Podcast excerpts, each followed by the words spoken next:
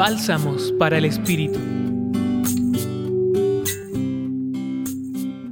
En el Evangelio de hoy vemos como algunos saduceos, que eran una secta a la cual pertenecían algunos aristócratas de la comunidad judía, se acercan a Jesús para hacerle preguntas.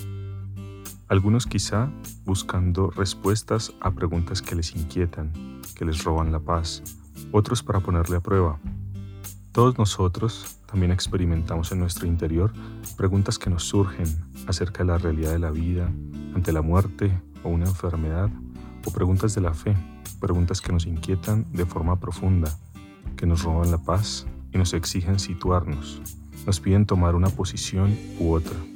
Como seres humanos nos hacemos estas preguntas y les buscamos respuestas.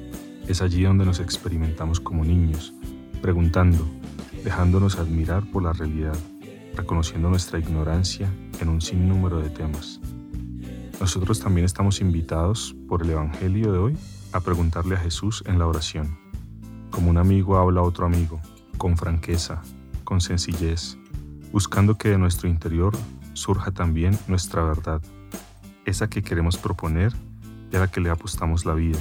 Hoy tenemos en el Evangelio una invitación muy especial volver a la sencillez, a la autenticidad con la que un niño habla, con la que va construyendo su propia voz, con la nobleza con la que pregunta.